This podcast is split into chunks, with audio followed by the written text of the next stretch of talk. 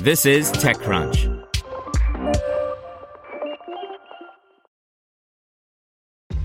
This episode is brought to you by ShipStation.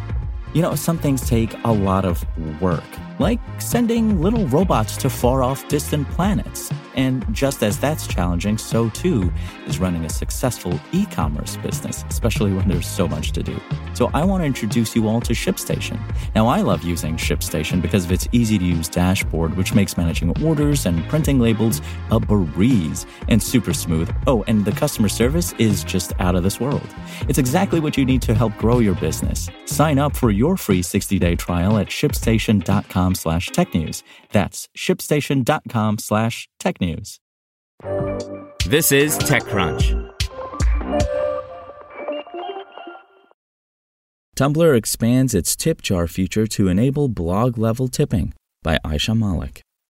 Tumblr is expanding its tip jar feature by introducing blog level tipping for its iOS and web applications, the company announced on Wednesday. The company rolled out its tip jar feature last month, allowing users to leave tips on posts.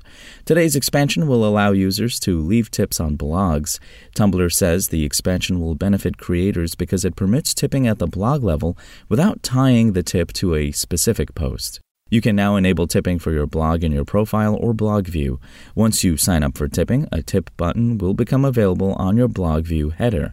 To tip a blog on the web, you can select the tip button and select how much you'd like to gift. On the iOS app, you can select the support button to send a tip. Tumblr says it's working on adding the blog level tipping feature to its Android app soon. When users tip a creator, they can send a note alongside the tip. Anonymous tips are allowed, but in that case, the tipper isn't able to leave a message. Users can send tips of up to $100 each. Tumblr doesn't take a cut from these payments, but standard credit card fees, 2.9% plus 30 cents, apply.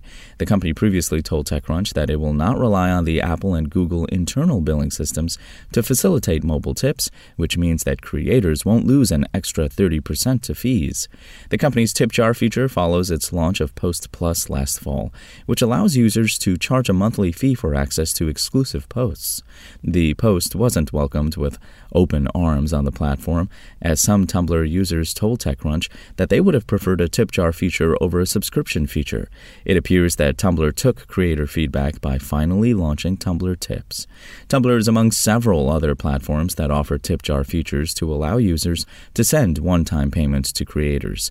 Twitter rolled out a tip jar feature last May that is designed to give users a way to quickly tip creators with a few taps. In addition, TikTok began testing a new in app tipping feature in October.